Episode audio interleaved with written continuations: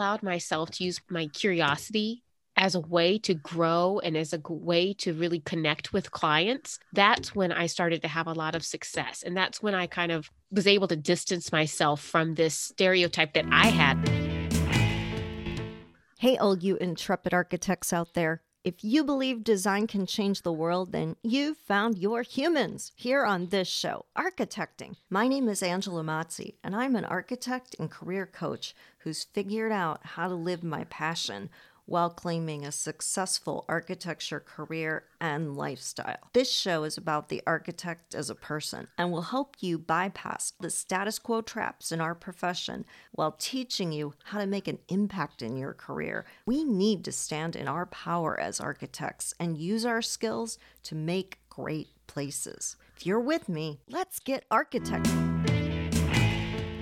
Welcome, everyone, to this issue of Architecting Podcast. My guest today is Rosanna Gill, the VP of Partnership Development at a social justice PR agency. She is also the podcast host of Breaking Labels and has over a decade of experience in outside sales. So, welcome, Rosanna, to Architecting. It's great to have you here you. It's great to be here. And I want to start with just how you got to where you are doing social justice PR, which is mm-hmm. fascinating to me, and having this podcast that's challenging the status quo. The easiest one would be to start with how I came to have the podcast. And that started from day one when I was a child because I grew up in a very unique household or unique family, I should say, in that, you know, my father's white, my mom's black. One of his brothers married a Chinese woman, and another brother married a Japanese woman. So hmm. I grew up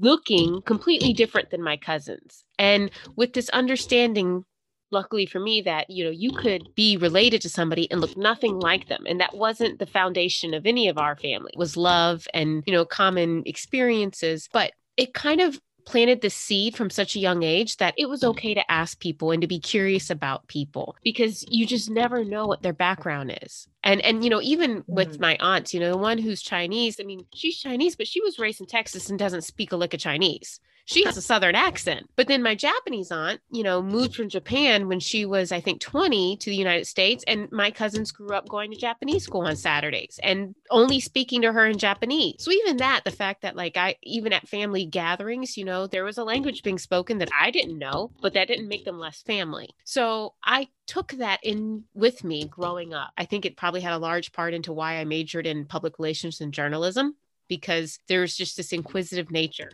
that was just, I always had so many questions. When you always ask people about themselves, when you have that natural curiosity, you end up learning that we are so much more alike than we are different. And we sometimes get in our own way of finding that out because of all the preconceived judgments that we have or preconceived notions that we have about people without really getting to know them beyond their looks or the labels that we give them a lot of times. So that is how and why I started the podcast because I wanted to have conversations where we focus on this one confining label that may be attached to someone and then you get to hear their story and you find out that there's so much more to everyone beyond a simple label, right? Always. There's so much more to their humanity. And then that also helped me with work because I've have over a decade of outside sales experience but i was sales was very very difficult for me at first. I was raised in a household where you are seen not heard as a child. You always always always listen to authority. You don't question authority. You don't push back. And also just probably some as far as societal habits or learning that as a woman it you don't want to be too pushy you don't want to be too aggressive or too assertive and I was very, very timid. So sales was incredibly difficult for me. and, to, and not to say that you have to be pushy, but you do have to be assertive. You do have to be confident. And that just did not come naturally to me. When I allowed myself to use my curiosity as a way to grow and as a way to really connect with clients, that's when I started to have a lot of success. And that's when I kind of was able to distance myself from this stereotype that I had of what a salesperson should be that I didn't even like. So that's why I kept pushing against it. Right, right. it just it it taught me so much and I started to learn that, you know, when even in connecting with clients, you know, that nobody wants to be sold to. They would much rather answer questions about themselves and find out how you can serve them than to have you just do some, you know, blind pitch that nobody really cares to listen to and their eyes are going to glaze over and, you know, it's going to be uncomfortable for both of you. Yeah. And that's so much what architects deal with when we are making a presentation to clients. Are we making it about them and how mm. we're helping to move them out of their pain points and solve their problems? Or are we making it about us and what we want to make or do? Yes. You know, it's it's always something you need to be aware of. I love that so much of your work is founded on this idea of curiosity because sometimes we're taught that curiosity is bad, right? Mm-hmm. That we should not dive deeper that we should suppress our inquisitive nature, that it's dangerous or bad or even rude yes. to ask too many questions. You've actually unlocked this as a key to your success. So, what are some of the techniques you use to be curious without seeming like you're being nosy? Mm, that is such a great question. And it's actually something when I became a manager and I would train, you know, reps, I would take them in the field and they would see me interacting with clients and they would say, I couldn't believe you asked that question. I thought for sure they'd be offended, but they didn't. They were fine with it. And I said, it's a lot of time it's not what you ask, but how you ask. If even in your mind, if you put yourself in a position to come from a place of curiosity as opposed to ulterior motive, that can be sensed by someone. Mm. So I always made a point to try to focus to listen very intently and just allow whatever questions naturally came up to ask. Because if you're asking them in a way that kind of goes with what they're saying, right? As opposed to it seeming like you have a line of questioning in your head and you're just firing them at them when you think it's mildly appropriate to do so, they can feel that they know what you're doing and it doesn't feel genuine as opposed to focusing on how can I have a genuine conversation with this person? What can I learn from them that would help me serve them? And when you come from that place, you're going to ask questions differently. I, even when I would train my reps and, you know, we'd have scripts and we'd have different things. And I'd say, you need to learn this so you know content. But I said, but you are not supposed to go in there and just read off a bunch of questions because you're never going to connect with the person. It's just, it's like an interview. And who wants to be interviewed, especially by somebody who's trying to sell you something? It's like, well, do your research. Don't ask me questions.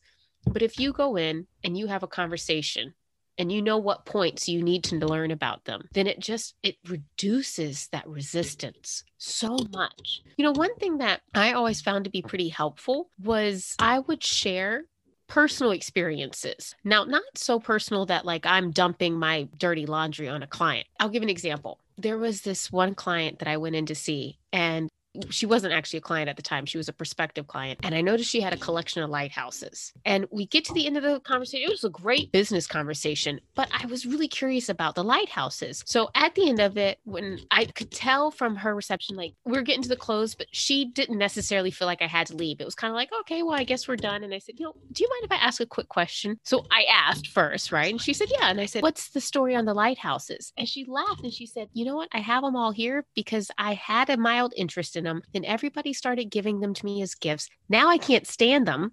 So I have them here so I don't have to have them at home. Oh my God, I love that. and I was like, oh my God, because the same thing had happened to me when I had a thing for angels. And I said, I have an entire shelf of angels that I want nothing to do with. And we're just, we're laughing about it. And it ended that conversation on such a better note. And we had such a stronger connection after that. It was something like if I hadn't asked, would we have ever been able to leave on that note? Mm. Would we have ever been able to have that connection and that understanding of each other? And it was also funny because it kind of became an inside joke between us. Like, have you gotten any more lighthouses? You know, has anybody given you something you had no interest in getting? But that's just an example of how if you just take that, and, and here's the thing if she had shut me down and just said, Oh, yeah, yeah, I like lighthouses, I wouldn't have pressed it. But she was happy to tell the story. So you just go off of that. Yeah, I love that idea of finding something that doesn't have an emotional trigger to it to bond over that right you can keep using to keep the conversation warm. Mm-hmm. And now I will say, to be careful because I'm so inquisitive, people tend to open up to me easily. So I have had clients lay their dirty laundry on me pretty heavily. But I sometimes take it as, you know, maybe they needed to unload that today. Maybe they just needed someone to listen to them for a minute. And I'm fine with that. Sometimes it's hard to direct it back to business, but you also have to say, well, don't we all get to a point where we need that connection? And maybe they don't have a space where they can do that, have that during the rest of their day. So I'm fine with that too. But if I'm asking the questions, I try to be very intentional about the ones I ask. Yeah, definitely. So, in that vein of being curious, I think a lot of your story, you've tried to get beyond yourself and to think mm-hmm. about what motivates others. Why do mm-hmm. they do this? Why do they like this? What made them say or do this or that? How has that really helped you? You talked a little bit about how it helped you to not feel salesy but more like you were in service. How did it also help you get past the personality disconnect that you described with trying to put yourself out there when naturally you wanted to pull back? That's a really good question. It really does come back to feeling like I can be in service. And I started noticing the response to me was so different. When I started in sales, I thought that you had to say the perfect thing all the time. You had to be this almost this like image of yourself that really wasn't true and and people only liked that. You know, if you had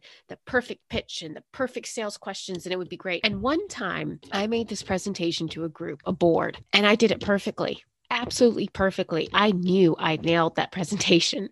And a week later, the head of the board oh. calls me and he goes, You know, I got to tell you, that was an amazing presentation. Like you covered all the bases. And I said, Oh, great. So, you know, what, what are the next steps? He was like, Well, that's the thing. They kind of feel like there has to be a catch. Like they didn't trust it. So, because everything was so perfect, it didn't feel real. It almost felt scammy to them. Wow. And I thought, well, I'll be darned.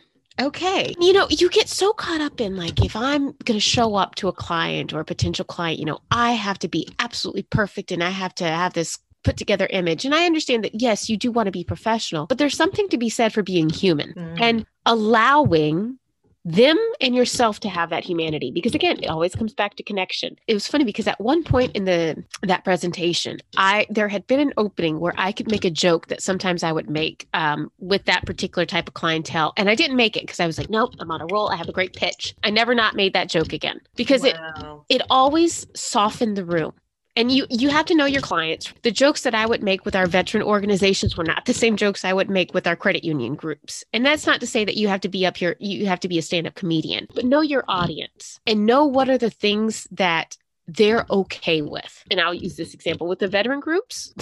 they have kind of a edgier sense of humor. And part of it is because they have seen some of the worst you could possibly see in life, especially if they actually served active duty. So for them, at a certain point, they have a certain morbidity to their humor. And that's just a way to help them cope. Whereas in credit unions, it's a financial institution. They're going to find it more funny to think about how their clientele or their members respond to things more so than death. That's not going to be funny to them.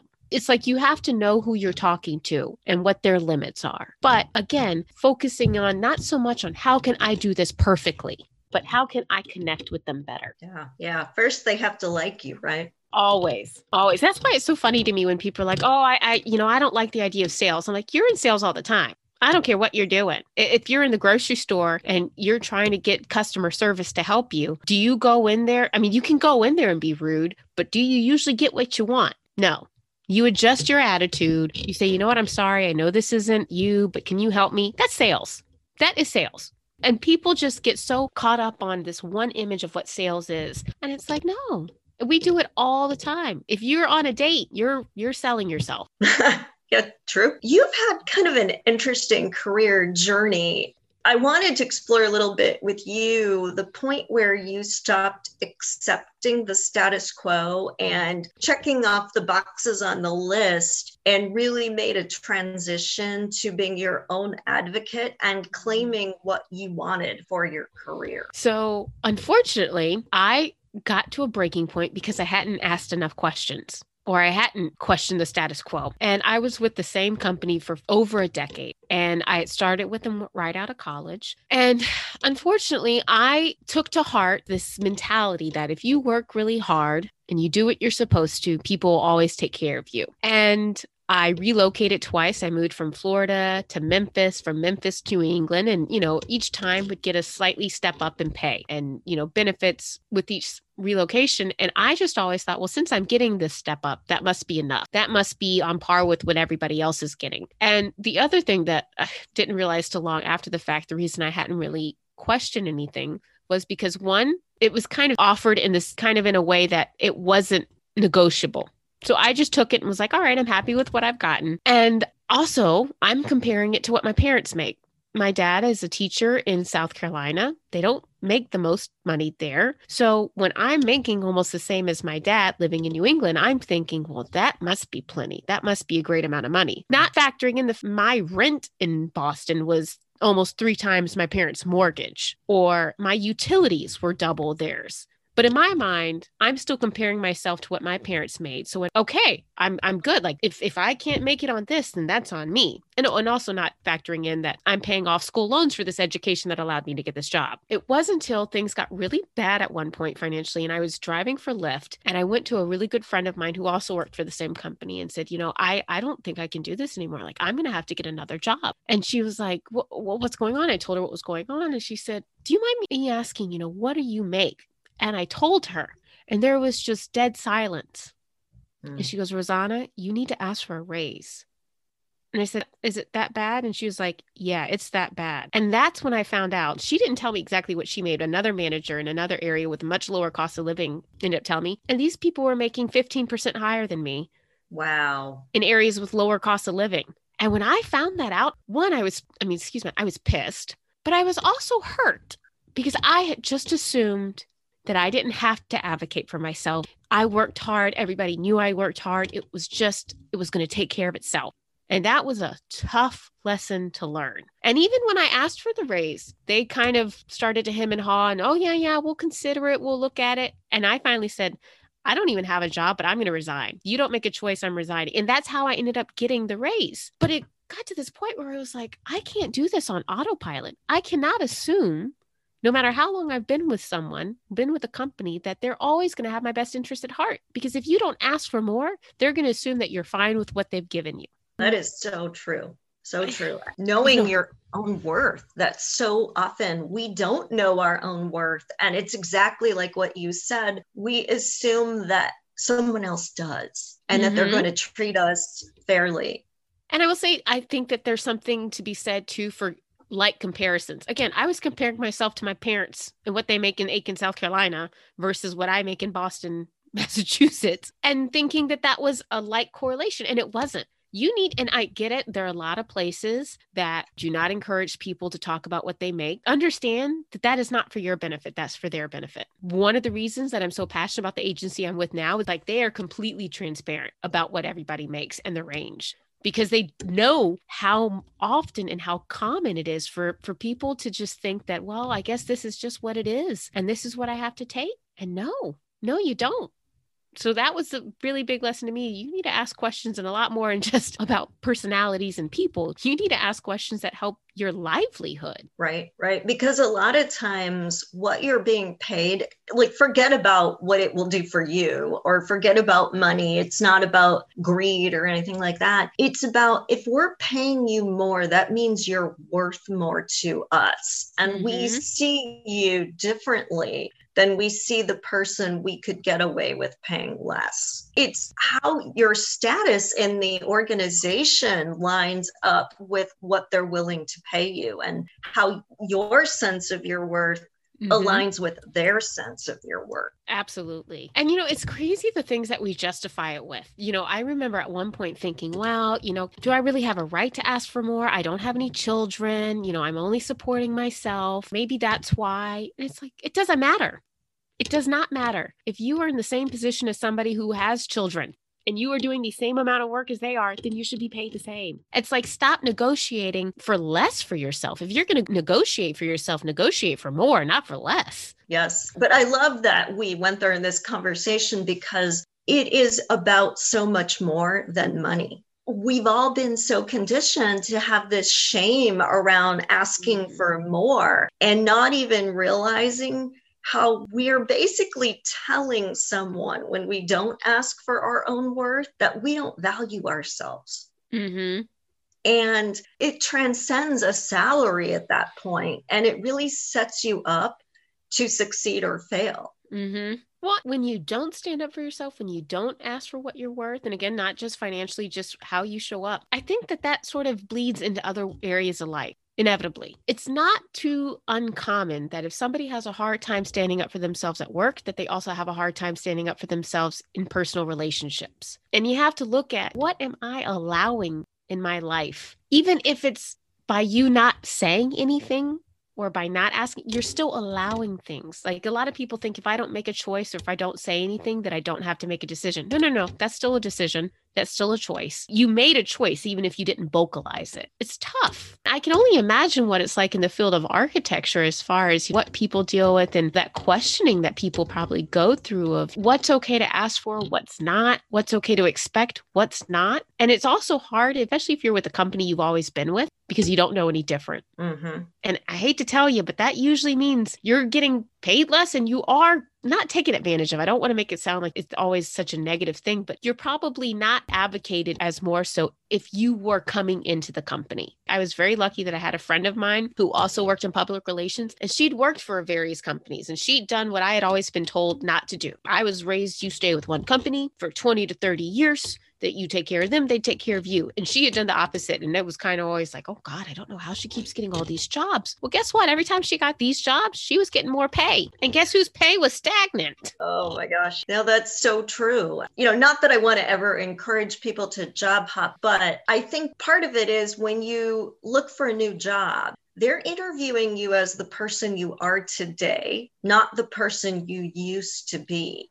That is such a good point. Yes, yes. Well, and the beauty of that, I will say for her in having to interview is you have to interview from the person that you are now, not the one that you were when you started the company. And I think there were a lot of times where, again, where I didn't advocate because I still saw myself as the 21 year old that was hired. Mm-hmm. and didn't know anything. Even though I had learned all these things, even though I had grown as an employee and then as a manager, there was still part of me that still saw myself as that 21 year old that was completely green and horrible at sales. Whereas if you have to go in to interview for a position, if you go in with that mindset, you're certainly not going to get it for one. but two, you have to ask yourself, okay, what do I bring to the table? What am I confident speaking about? And I think also that it's a good thing of having a network. Don't just talk to the people that you work with at your company, find other people in your industry. You need to compare notes you don't need to be an island. Right. Having that broader sense of what's going on can help you in so many ways. I'd love to hear a little bit more. This is so fascinating. Social justice PR. How did you get to that point, which seems like such a great fit for you, by the way?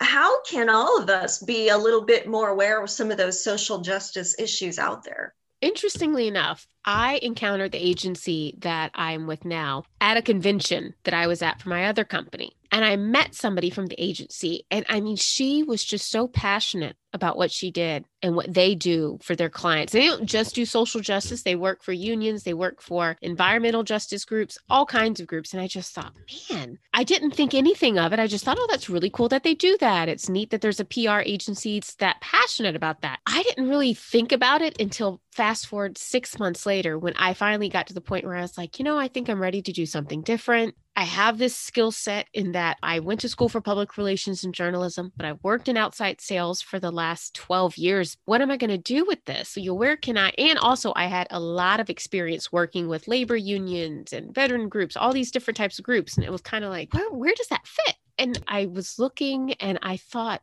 oh, remember that girl. She really liked that agency. Why don't I go see if they have something? I went on their website. Just so happened they posted a couple positions and I thought, okay, let me apply. Now, the interesting thing though is once I started interviewing for the position, I when they found out what my background was in sales, they said, you know, we actually need somebody in partnership development. We need somebody with a sales background because PR people by nature do not have that. So then they ended up creating a position for me. Wow. Wow.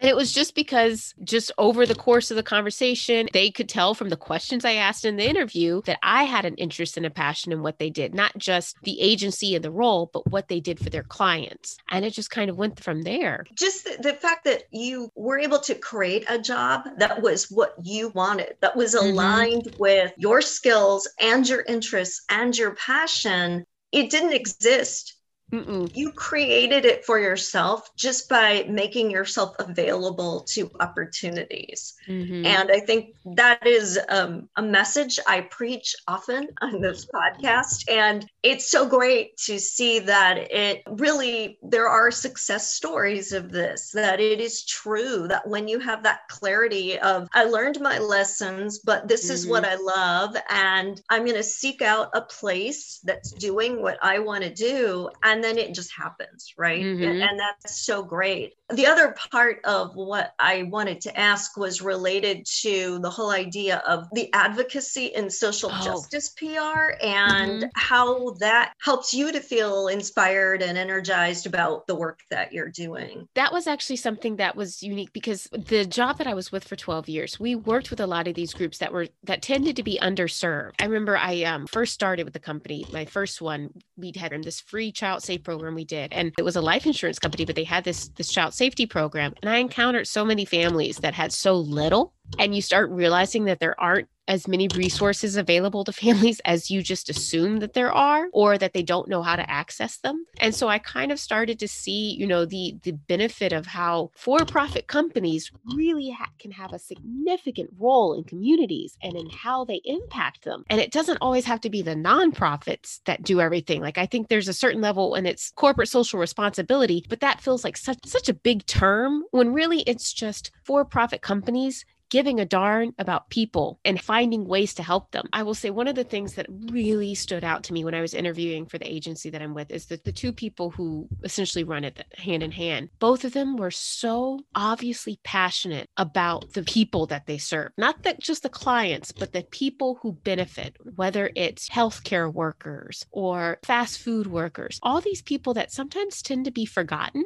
And when I saw that, I didn't have to sell myself to them because I have a natural passion for that. And it was so nice to see that there was another company that had this belief that you can do well by doing good in the world. The beauty of it is is now that I'm with them, I get to see that they really mean it. You know, there are some companies that say all the right things on their website. They make all the really nice public relations statements. They say that they believe in corporate social responsibility, but you really don't know that until you're actually working in the organization day in and day out and you get to see what truly matters to the organization. I wish I'd proactively look to see what other companies are like that because they're out there. You just have to look for it. I think sometimes the way you can tell if you're curious is, is go to not just the website, but go to their Our People. If they have a section about who their teammates are or who the people are that make up that agency. That's a and great tip. Right? Like you're going to learn so much about them. And yes, you can do your research and your little sleuthing on LinkedIn, but I think it helps to see what they really value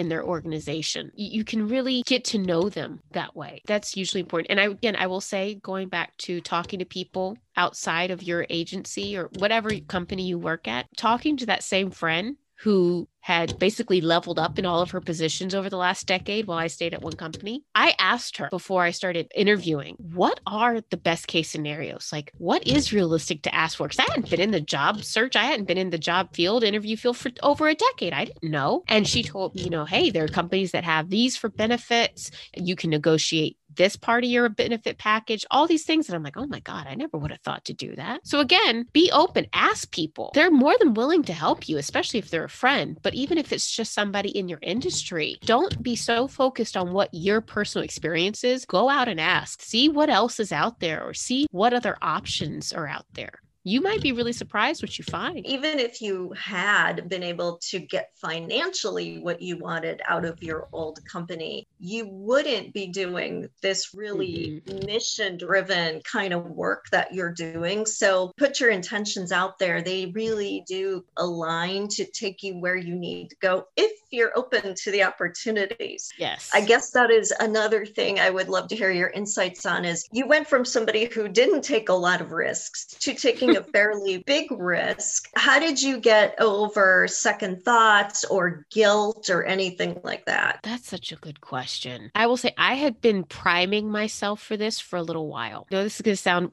crazy to go back this far. Growing up, I was so terribly timid and scared that I remember my parents and my aunts and uncles sitting me down at a table before I graduated high school saying, Listen, you're so sensitive. You cry about everything, everything hurts their feelings. We're really worried about you in the professional world. like, we don't know how you're going to survive on your own. And so the first step for me was going to college, four and a half hours away from home by myself. And it was terrifying.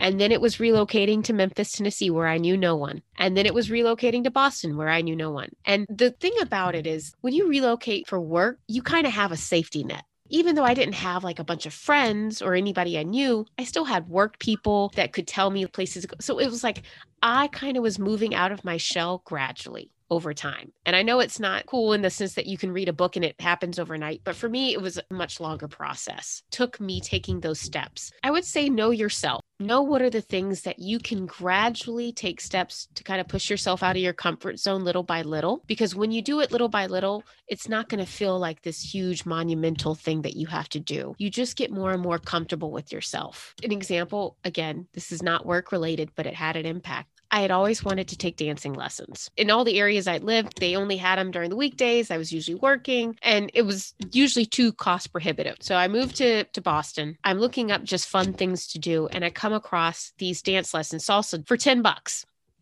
I can afford 10 bucks. And they had them on Fridays and Saturday nights. At this point, I had moved enough times by myself that I was like, I don't care if nobody's going to go with me. I'll go by myself. That was a huge step for me to go to that sort of a situation and do something I wanted to do because I wanted to and not because somebody else was willing to go with me. It was this much larger process happening of me getting to the point where it was like, you know what?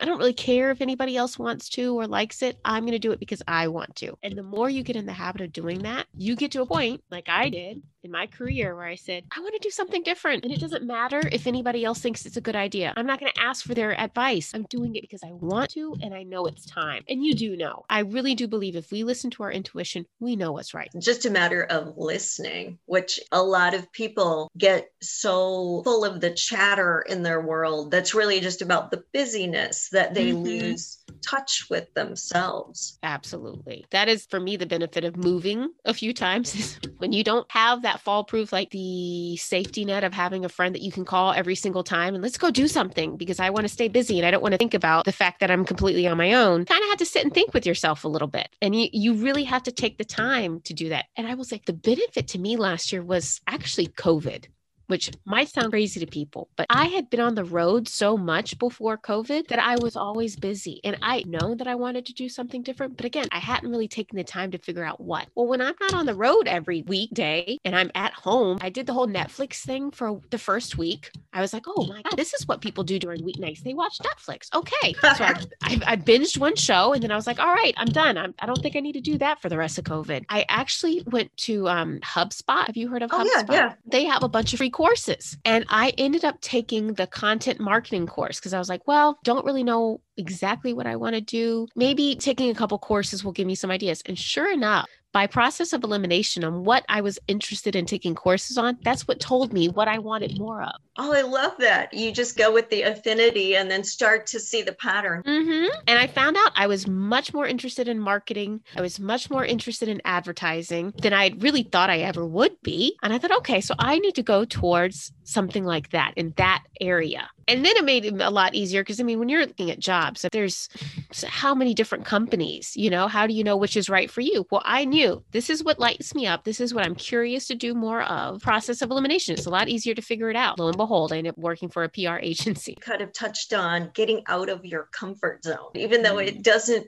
feel comfortable to feel uncomfortable, you unlock so many more insights. I know that is what your podcast is all about. Tell us a little bit more about what led you to start it, what you're really hoping to help people achieve when they listen. Again, the podcast is something that I had known I wanted to do for probably four years, but I was so stuck on this like, I'm not good with technology. I'm not a tech person. Basically, I was more stuck on the, all the reasons I couldn't do it than trying to figure out a way to do it. And what happened was I started with my agency, and a couple months in, I just thought, I just left a company after 12 years. I got a job that I never thought I would get. Who's to say I can't figure out a podcast? Again, it's, you know, I had a lot more confidence in myself. And I said, you know what? I'm, I'm going to mess up. I'm going to do things wrong, but I'll figure it out. If I've gotten this far, I can figure this out. And I got actually clarity on what I wanted the podcast to be about in the weirdest craziest way. I listened to a book called um, Down the Rabbit Hole by Holly Madison. I don't know if you know, but she was one of Hugh Hefner's girlfriends. I remember yeah. this show.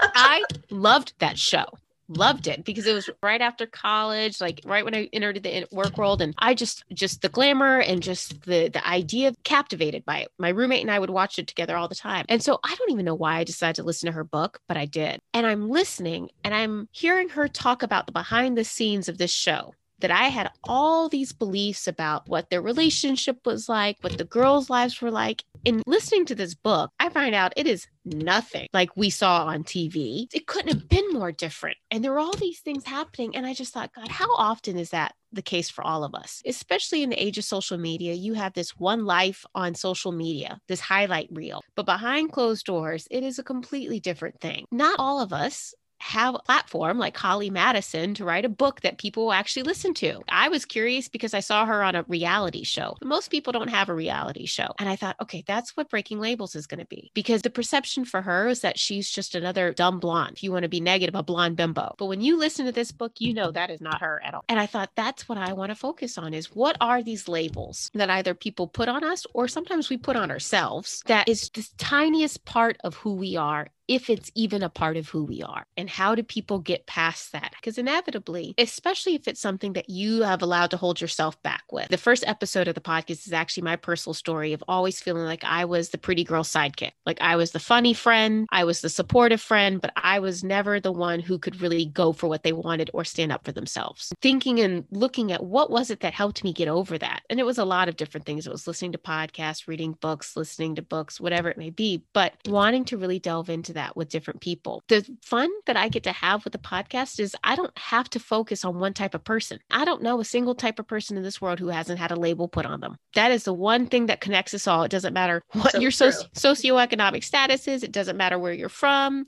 who you say you are. We all have labels or limiting beliefs or identities. And I want to talk about that. What is it that if somebody could know anything about you beyond that label, what would it be? That's the premise of it. And it's been such a fun ride so far. I love it. So you definitely have to go look it up. It's breaking labels. I think you said something the other day, Rosanna, about pick the episode that sounds like it will make you the most uncomfortable because that's the one you most need to listen to. Yeah. Oh, absolutely. The idea of it, and I, I go back and forth on should I put what the label is because maybe people won't listen to certain episodes because they're like, oh, I don't have anything in common with that label. But that's the one you have to listen to because you're going to be so surprised with what you have in common. And I know going into it, you know, some of the labels that I have on there that are probably ones that it's very easy to judge or very easy to dismiss. The fun thing has been the messages I've gotten from people who are like, I didn't want to listen to this episode. I didn't think I would have anything in common with this person, but I got it. I at least had one thing in common with them. And it's like, yeah, because we're so much more alike than we are different. Right. And that just brings us full circle to this idea of being curious and through that curiosity, finding the empathy yes. that we need. We can't make a difference in this world if we're just driving what we believe out there. Mm-hmm. We really have to take time to understand and to care and to empower other people through what we're doing doing. Mm-hmm. That is what I love about your story. Well, it has been so much fun having you on the show. Oh my gosh. I know when we talk, we just can talk forever. I really am so glad that the audience got to hear a little bit more about your story and how it wasn't always an easy process, but you've come to be an advocate first for yourself mm-hmm. and now for other people in such a big way. Thank you. This was so fun. I enjoyed it so much. Really appreciate the opportunity to come on. This is awesome. Everybody, listen to Breaking Labels. You will be so happy you did. All right, take care. All right, bye bye. Thanks for being part of this episode of Architecting. If you enjoyed the show, join our community on Facebook, Instagram, or LinkedIn to keep up with what's in the show pipeline, including a behind the scenes look at my architecture lifestyle. Feel free to share your content ideas. Love to hear your feedback. You can also visit architectingpodcast.com to download free career content and learn about my classes, book, and coaching programs. Until next time, stay inspired.